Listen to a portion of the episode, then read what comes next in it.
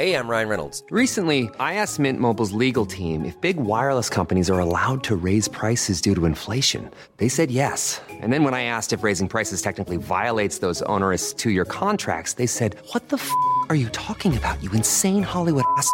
So to recap, we're cutting the price of Mint Unlimited from $30 a month to just $15 a month. Give it a try at mintmobile.com slash switch. $45 upfront for three months plus taxes and fees. Promo rate for new customers for limited time. Unlimited more than 40 gigabytes per month. Slows. Full terms at mintmobile.com.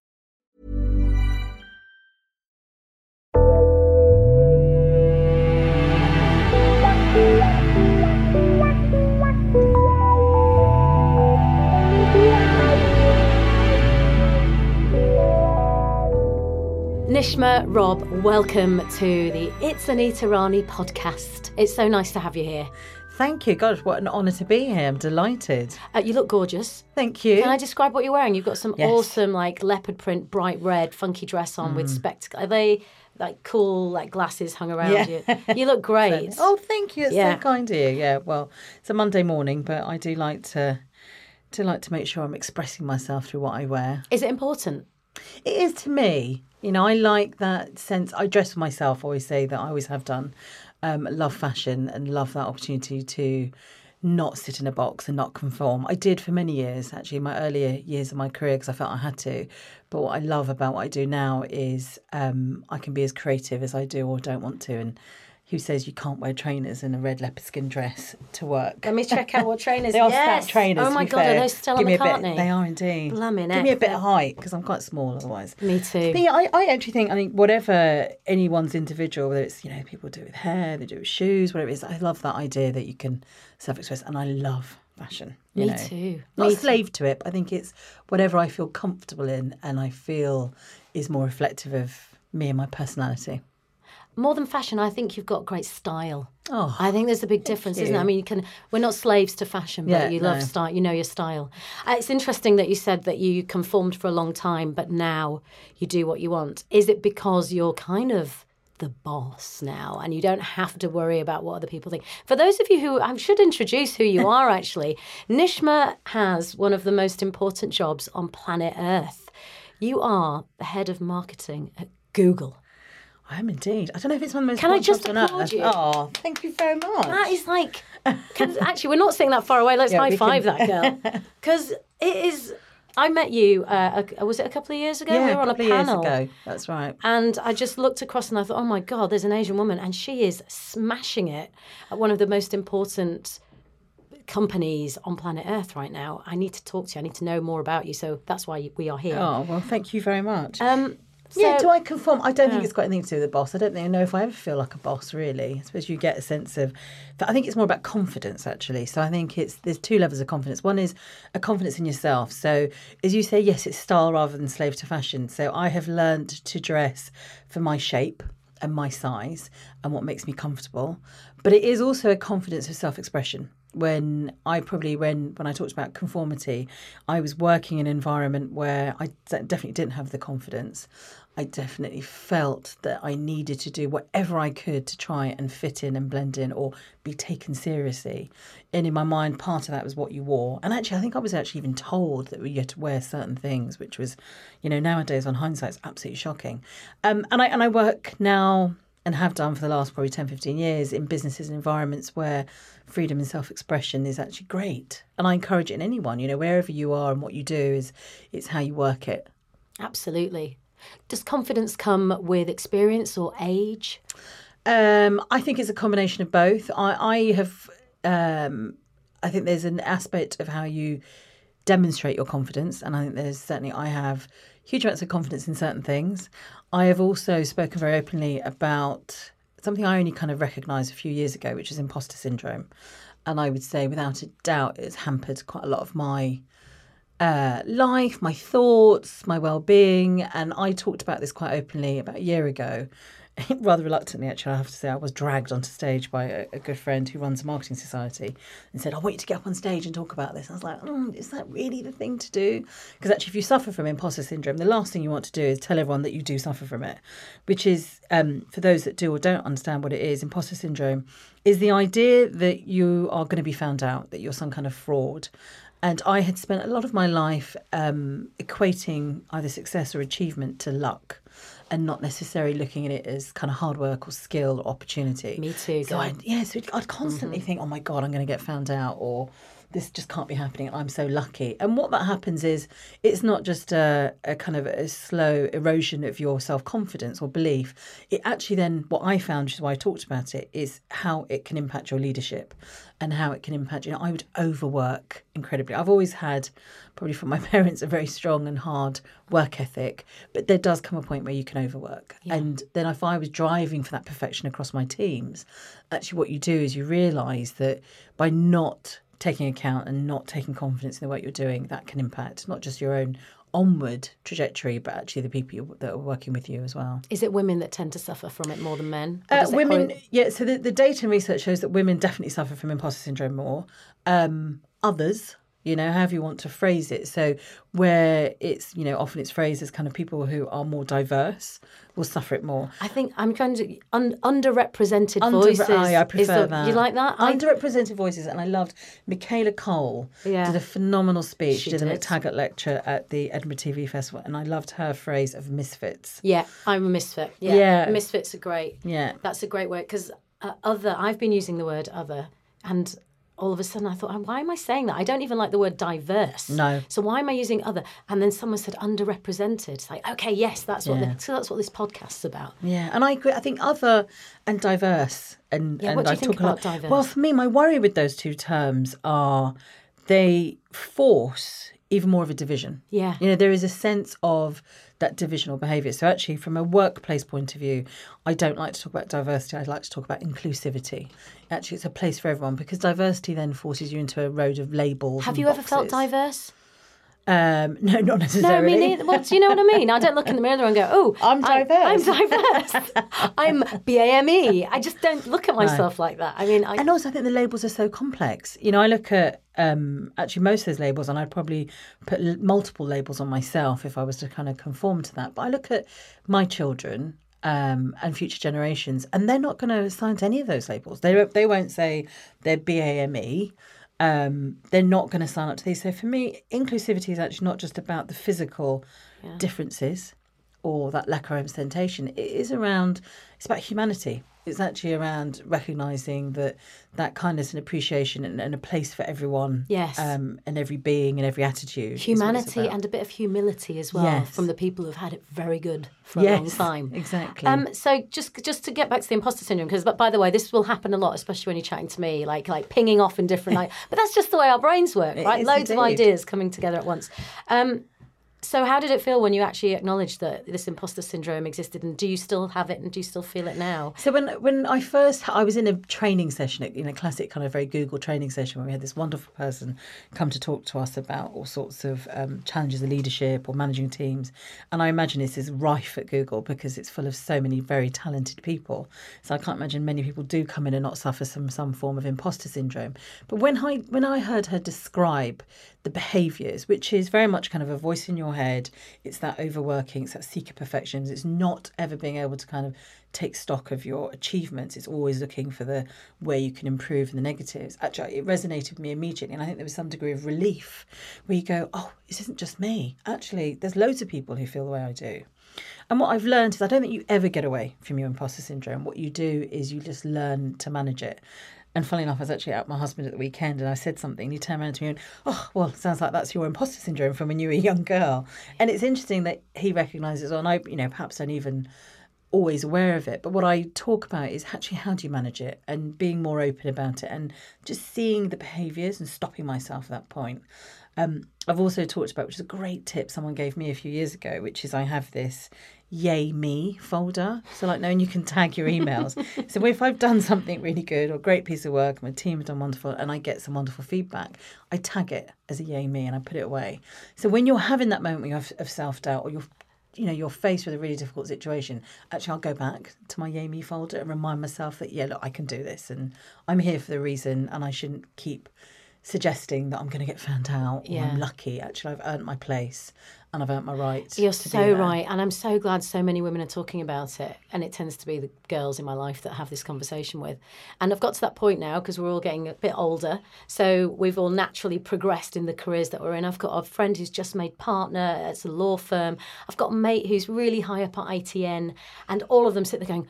I don't I don't know what I'm doing. How have I managed to get this job? And I'm looking because you're really good at what you do and you know what you're talking about because you've done it for long enough. But you're right, it's across the board. Yeah. And so many so a yay me folder. I love that idea. Right, I'm gonna have a little yay me one this one. no one needs to know about it, but just a yay me. Um so where did you grow up? Uh, so I grew up in Watford, uh, born in Watford. Uh, youngest of three. I've got two older sisters. Um, um, Mum and dad originally from India. They came over in the 1960s. Whereabouts? Which uh, from Gujarat. And they were both creatives as well, but kind of like most Indian families came over and sucked into the world of corner shops and entrepreneurialism. Why, what did they do? What made them creative? Uh, so they were both graphic designers by trade, and actually, my dad, when he came over to the UK initially, worked in a ad agency, a creative agency. Did he So in a design sense, yeah, but was paid a pittance and treated terribly. Which And was is why he the only it. Asian guy there? Oh yeah. You know, I, I can't imagine what it must have been like back in 1968, or what it probably was then. And, and Dad worked in in a creative agency. To have been that, you know, probably sole immigrant in the office with incredible design skills, not as he says now, you know, was never appreciated and paid a pittance, but actually, rather than being um, disgruntled by that, he just saw it as a lack of opportunity to to further his life and just stepped out and off he went. And when he tells me those stories and as someone who works very closely with that industry, it's interesting how I kind of look at that and see how much has changed, how much has, and how do people feel about it now. And how incredible that his daughter is now in a position to implement that change. Yeah. It's amazing. That in itself is incredible when you think about it. Absolutely. But So- I think there's something very interesting about actually immigrant parents and our generation because their strive to do whatever it took to create a stable home or situation that would allow us to go off and thrive anywhere and also to have three daughters which sadly as it was in from a community point of view was kind of considered a burden rather than an opportunity. In fact for my parents always railed against that and thought what a load of nonsense it was. But and always said my dad always said, you know, his three daughters were worth ten sons. Absolutely. Daughters are so loyal. Um, Yeah, know and that. and me and my sister, both all sisters are incredibly feisty. So I think he was right there. because you've been brought up to be able to speak and express yourself. Yeah, exactly. Best way to bring up your daughters. And, that- and so I think yeah. So so grew up in um, very humble, very um, so what did he do? challenging. So what did he do when it when um when he stopped working in the ad agency? Then what, They, you know, I think like a lot of Indian parents that time went off and had a shop and various Yeah. shops and and how's mum with all businesses. that? And mum was great. Mum was always by his side and helping him, and you know, the, a very loyal partner who's kind of as much, you know, it was 50-50 in terms of their efforts to to do whatever they could, and and lots of ups and downs. It was not a smooth and necessary happy ending uh, in, through most of it. But actually, for me and my sisters, I think you know it certainly made us particularly strong as we were, and we grew up in a little village just outside of Watford called uh, Bricket Wood, which at the time was not far from. Um, I think it was actually in the National Front headquarters. Oh, God. So this was in the height of the racism in the kind of late seventies and eighties. And I just remember as a child, um, it was a it was a way of life. You know, brick through a window. I remember even that stage being slightly fascinated by design and the simplicity of the NF spray of the logo, but you know, bizarrely not necessarily understanding what it meant. Do you know what, Nishma? It's so interesting you should say that because I grew up in um, quite a nice little bit of Bradford when I was quite little. But I'll never forget in our local bus stop, there was the N, and always being fascinated by the simplicity of the NF sign, having no idea what it meant, but just always seeing, I can see it to this day, just sprayed on the bus stop. Oh, the And NF amazing sign. how it captures. I think what's beautiful about it, if I look now, obviously at the time I didn't, but when you look back on that, that is what I think cuts through that as children, what the things you see and observe and you pick up on, it's just incredible how that then shapes you onwards. So having had, you know, it was a way of life. I think Yeah. you know you, you accepted we didn't live in a in a particularly Asian community. We were um, So you were targeted. shops, so we were targeted. We'd have people come in to see like what did we actually look like because they'd never seen anyone who wasn't ever white or where we'd come from, and people assumed you just ate curry and that was it. Um, but we integrated, and I think again that was the thing. You know, we, there was a pressure from your parents, not in a bad way, but it was like you know integrate. You know, we That's need to kind of get on and do it. And I think we did again. You know, that free thinking and free approach and and survival Mm. meant that we did, um, and education and the opportunities it then everything that comes with that. So I think we went on.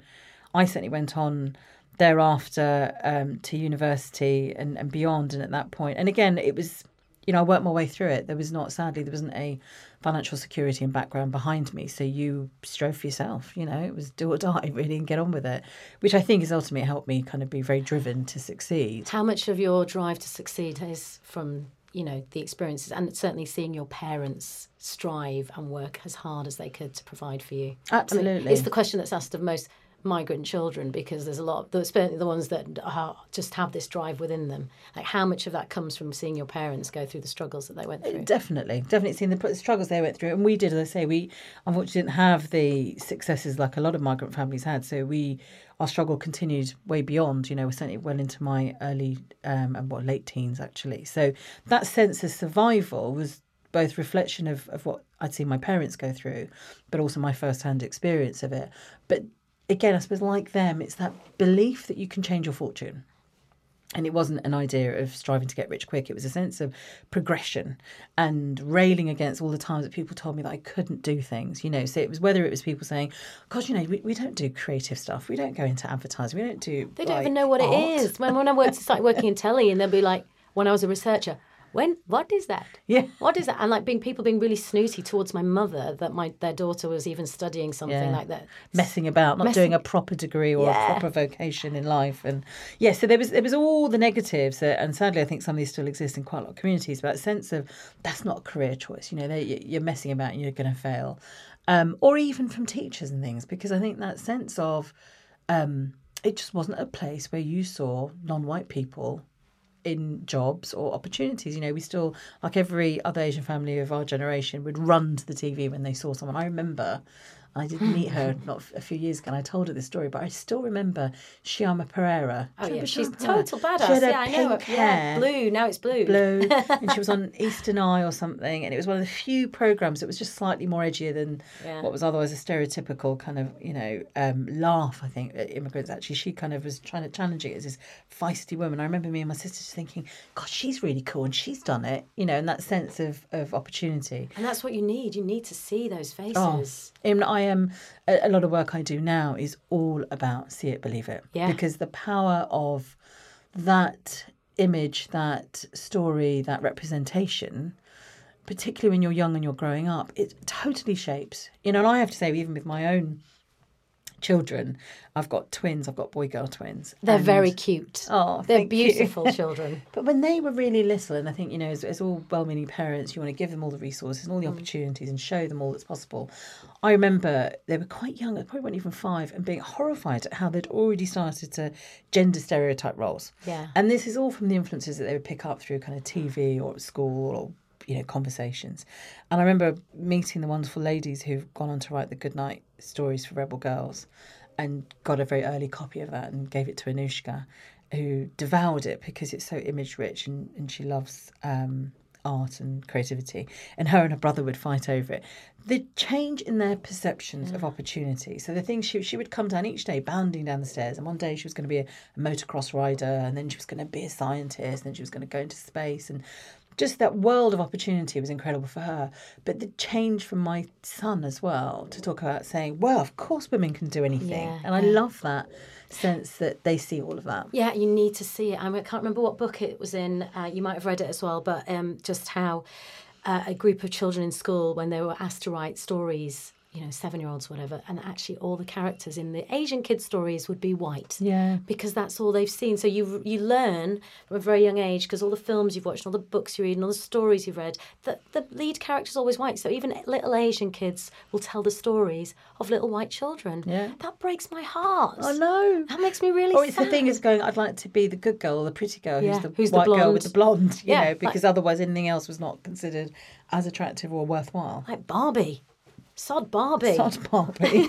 I love Barbie now, but No, I know. Yeah, yeah, yeah. I love better Barbie, but um, yeah, but never growing up.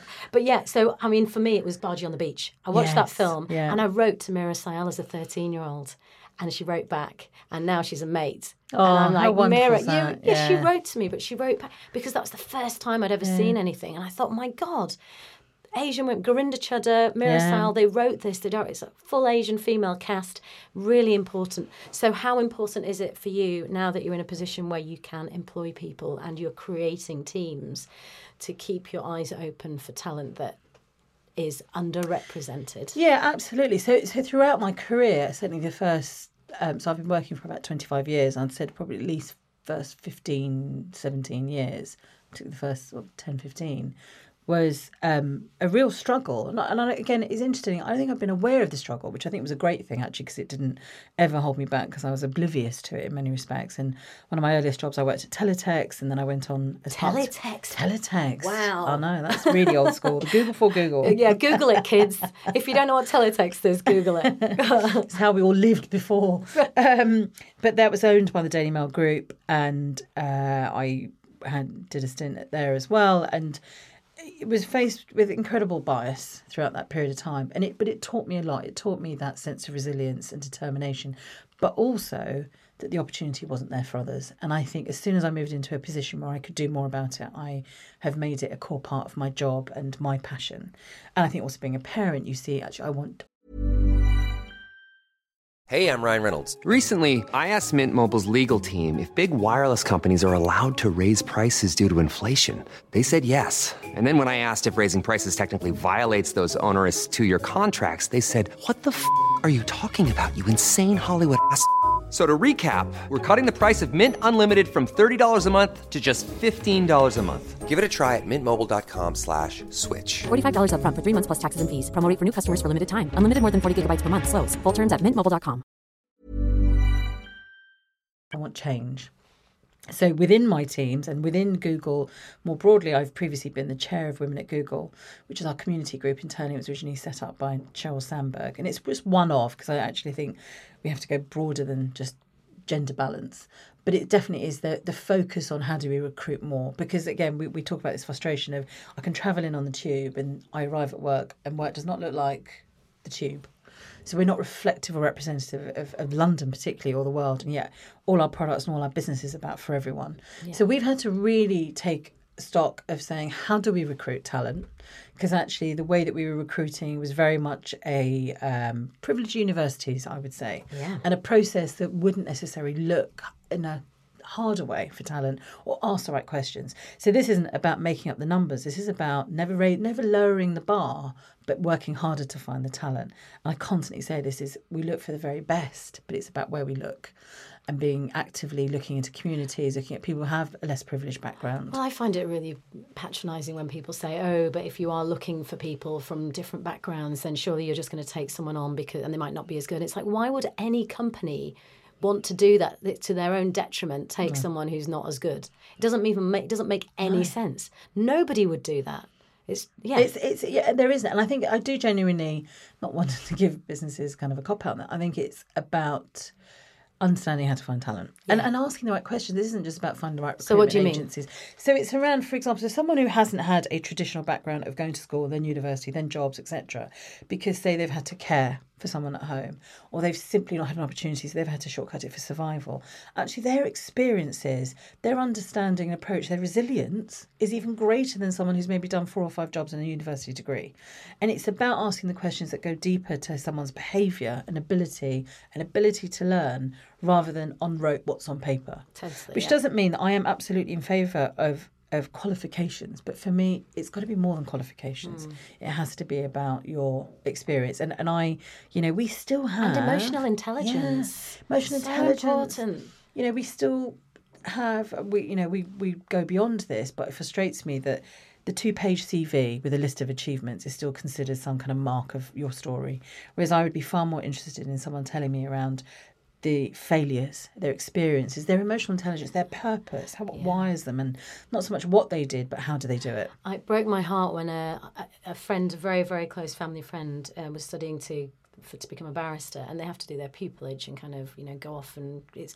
And then I met someone through working at the BBC who's on doing something similar, and Daddy had got her. She'd gone to work on Hillary Clinton's campaign and done this, that, and the other because you know lovely big house in Surrey, and Dad had connected. And, and I just thought about my little Asian mate who's trying to but compete with this person. I just thought you haven't got hope in hell. Just not going to get there because your you your parents are both you know, incredible working class, doing everything they can just to make ends meet, got no connections anywhere. How on earth does that person stand a chance? and that's where there is there isn't change Yeah. and that's why in terms of driving change so there's you know for me it's about a number of things one is around role modeling you know so i have heard so many times people talk about the impact that, that you have had on young asian girls. Mm. You know they look at anita rani and go wow you know you're not conforming to any of the stereotypes. You're breaking boundaries. You know you're doing different things.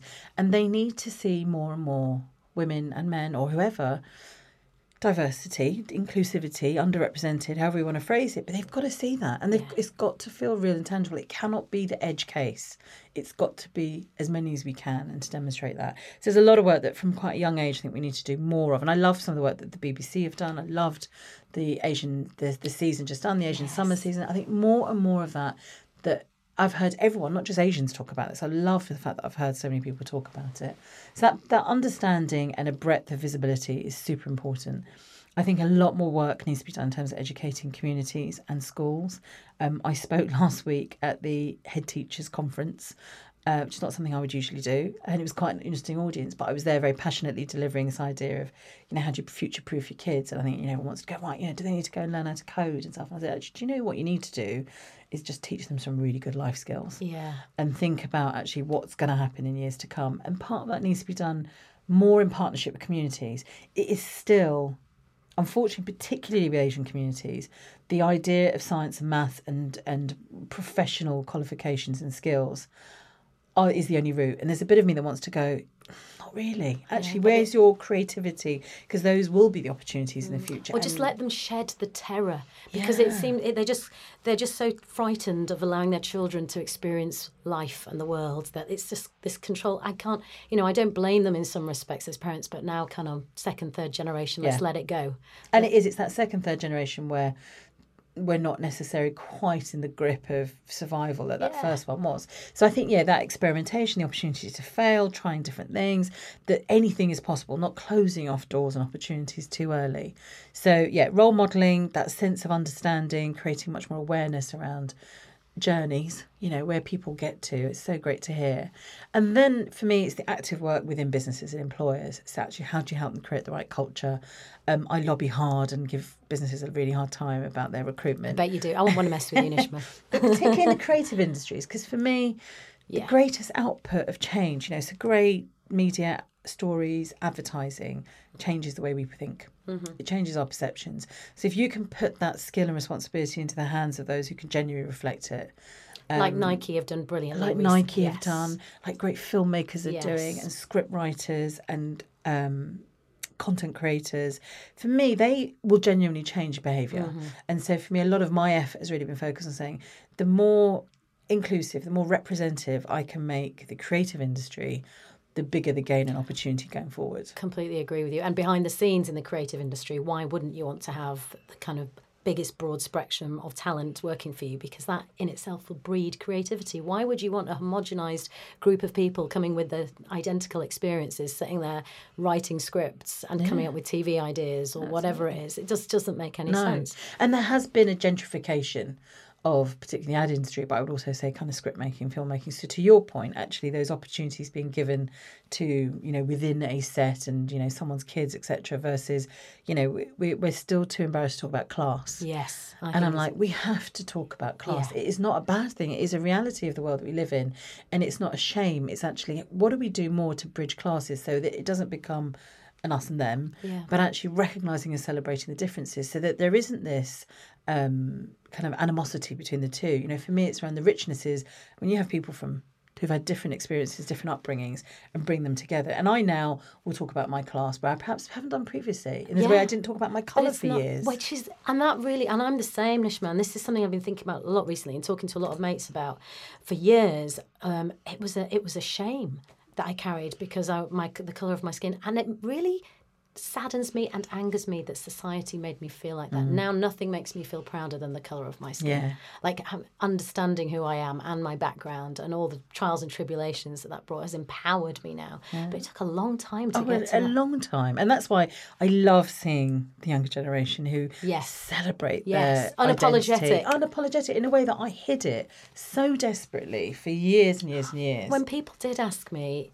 whether I ate curry every night, I'd say no, but actually I did. Yeah, and I love it. and I love it. I love eating Indian food. It's my favourite food on earth. And it's liberating to finally say, and I, I agree, I love seeing the younger generation who just don't care. They're, they're owning it. And, and so they should. yeah. So, what does the head of marketing mean? What do you do? What's your job? I mean, it sounds it's such a powerful position. I don't know. I don't care whether you don't think it is. I mean, it is. It's Well, I so the bit that I so so the Google's a huge organisation, and actually I look after the UK for both Google and YouTube for all of the stories and marketing we do to businesses. If you think of the millions of businesses that use Google as a way to grow and connect and create jobs, and through lovely creative stories and adverts, so I help tell stories and share the innovation and the opportunities that we can with businesses. I think at Google the, the premise has always been actually we build great products um, and, and I love some of the stories about why we've built something that we, we have but the reality is they only become really amazing products when you put them in the hands of other people because that's when they do wonderful things and so for me it isn't just about you know the clicks of selling more from e-commerce point of view which is great because it's facilitating growth, the economy, and more jobs. But actually, there's also that whole angle of storytelling and creativity and that sense of purpose and being able to find, you know, so I spend quite a lot of my time not just telling those stories and, and working with the industry. So I do lots of industry engagement pieces, talking to the leaders of businesses and and creative businesses as well. Are you often the only woman in those environments, or is it changing? Um, sometimes I still, I still have to. I, I still am shocked that there are times I do turn up and I am still the only one, but less so. It is it is improving, but you know, still, you know, you're talking one or two rather than just one. You know, we're not we're not at tipping point yet. There's certain parts of the industry I think there are,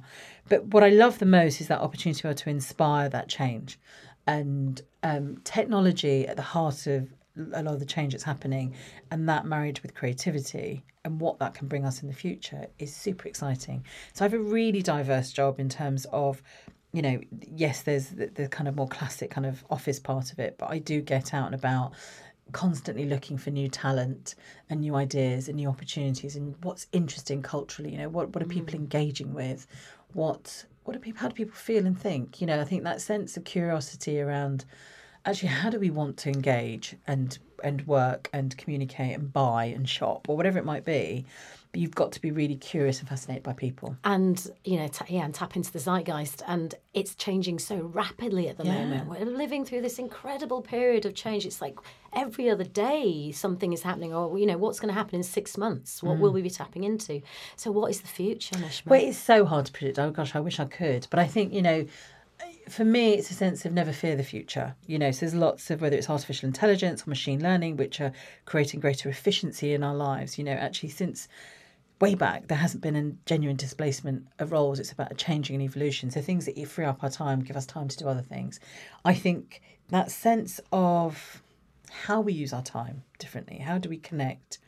You know i think there's still a lot of responsibility that needs to come with technology and how we communicate you know we, I've, I've looked at a lot of stuff around studies of loneliness and what's the you know opposite 'cause it's not necessarily togetherness it's that sense of intimacy it's actually how do we bring that back to us Yeah, because I Um, did a documentary in Japan called No Sex Please We're Japanese, and it's about their population decline. And I met a lot of kids, young, not even kids, hang on, these guys were in their 30s, who they're happier engaging with uh, a, a, a, a computer game called Love Plus, Nintendo computer game, than having a real girlfriend. oh my goodness I know, and that's Yes. Oh, so how are we going to stop really ourselves sad. from disappearing into a world where we're just Well, engaging I with screens? That's what excites me because I actually think for me, I do see the blend of worlds. I am absolutely a supporter of this idea that it's not a digital world versus a physical world. I think it's about the two. It's about how do you bring technology to enhance your everyday living.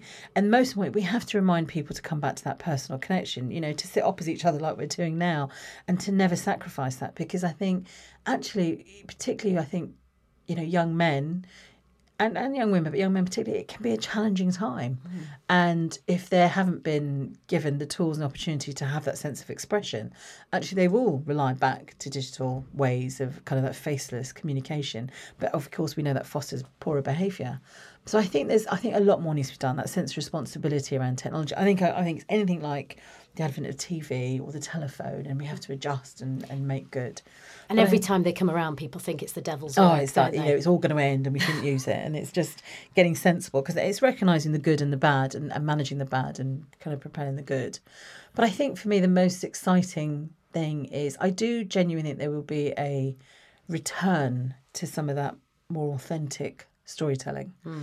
Of us not necessarily painting by numbers and being formulaic about it, but actually going deeper and having those connections and bringing people together. I think people will seek that out more because it's magical. I mean, I think like moment- this. Yes, you mean like, this, podcast? That's what people want to hear. That- I think you're right. I mean, in my travels, I think, especially just in my industry, work television, people want to, that Countryfile that I work on, which I love. But it's mad that it's the most popular factual program on telly. But I think it's because people want to connect with something that's just innate in us. Yeah. Whether it is being in a field or just hearing people's stories Yeah. and knowing a bit more about them. Like, who are they? How did you get to where you are? So that's exciting to see how you will incorporate that into what you do. Mm. Yeah. And I do think those those um, podcasts, particularly, and or what we tune in and listen to, or what we watch, is people want to have that sense of involvement and curiosity. And I don't think actually human behaviour, and as we are as humans, has never changed. No. And just how, how we work around these things with technology and, and what it brings us. I just think we're living in quite cynical times at the minute, and people want to have things around them that are less cynical. Do you know what I mean? That they Mm. Yeah. can really connect with when there's a lot of crazy stuff going on in the world. I think that sense of purpose, though, what I love, particularly, particularly when I speak to some of the younger people we're recruiting in or I meet, is a the bravery and confidence they have about being who they are, celebrating their own cultural identity or their identity, but also really standing for something and having that sense of purpose.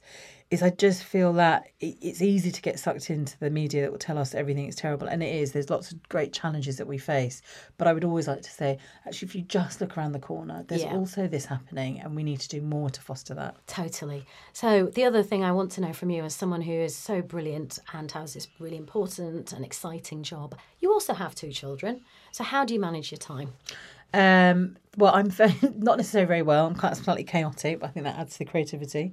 Um, I'm very fortunate in that I have uh, my parents and my sister who step in and have been a huge support. So, as I said, I have twins, which is challenging. I won't, I won't die when, when they're tiny. It's really difficult.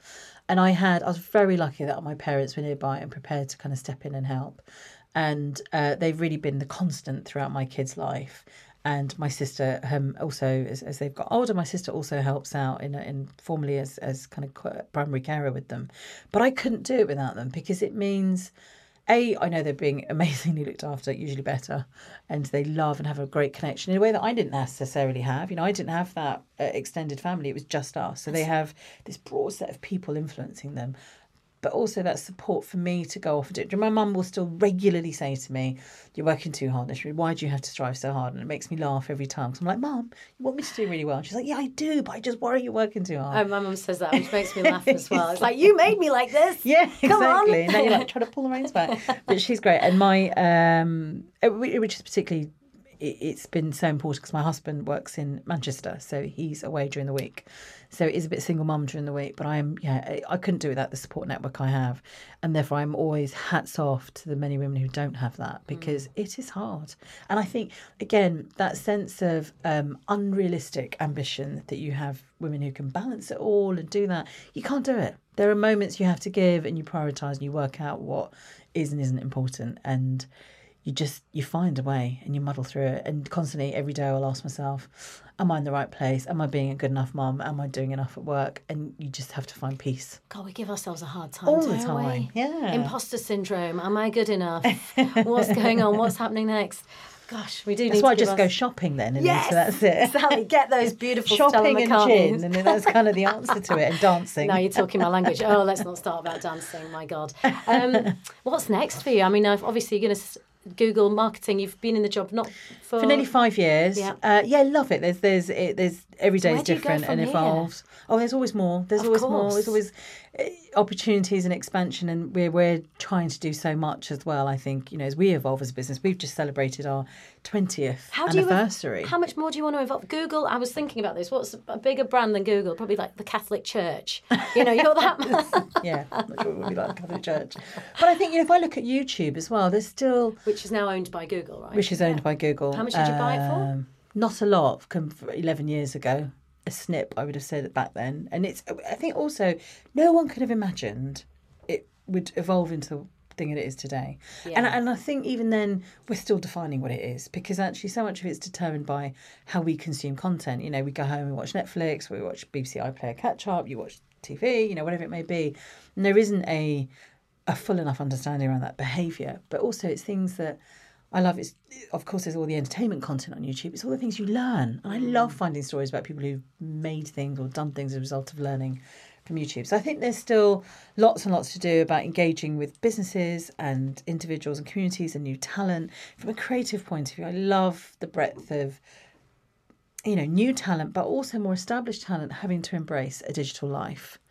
And Yeah. it's just, you know, what are they doing? And I love meeting, you know, lots of established talent who say, actually, you know, how do I get onto this? What do I do? And how can I engage with audiences? It's so funny because whenever I get young people coming up to me and saying, "How can I get to do what you do? How do I become a presenter?" I'm like, "Well, how, if I was you now, I would just get myself up there, create my own content. You don't have to do what I had to do because it was so limited back then to become a TV. Mm. Yeah. Now, just get yourself out there, right? The opportunities are so exciting. Yeah. If you've got a story to tell, tell it. and that talent, and that's why I think the talent then, you know, bubbles up to the surface Yeah. and where does it go from there? So I love seeing that. So I think, yeah, loads more at Google. Loads, I, I will not rest until I'm really making uh, an impact in terms of driving that change. So, um, sadly, the inclusivity work will keep me busy for quite a few years still. I've got quite a long way to go in terms of changing those numbers. But I think influencing education, influencing employers and communities around the breadth of opportunity and supporting young women and and and young boys actually i think it's about both of them but particularly i do see you know again parents to boy girl twins it's fascinating to see how anushka has lacked some of the confidence just and that's a that's just how she is you know and, and oscar doesn't at all and they have different kind of uh, strengths and weaknesses. But actually it's made me think a lot about as you say we give ourselves a really hard time as women and what more can we do that? And then also at the other end you know as we all get older as i am as well and you get to the other end of the other kind of cycle of life it is thinking around that next stage of care and opportunity. You know i don't pigeonhole myself into. I certainly, when I was younger, would not have thought that I'd be the 45 year old that I am today. And I mm-hmm. don't think I'll be the 50 year old that I thought was a 50 year old. So we're changing and breaking norms. So I love, yeah, there, there's loads to do still. There is. I totally agree with you, and it, it excites me. It, I'm excited about life. I'm excited that you are where you are, and that you are one of those women who is going to be influencing and creating change.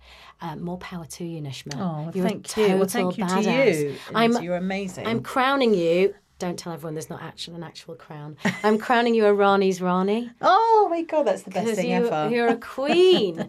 I really appreciate you taking time out of your schedule to come no talk to us. I've loved it. Thank you so much. And good luck with this. This is amazing. Thank you for you doing this. Thank you.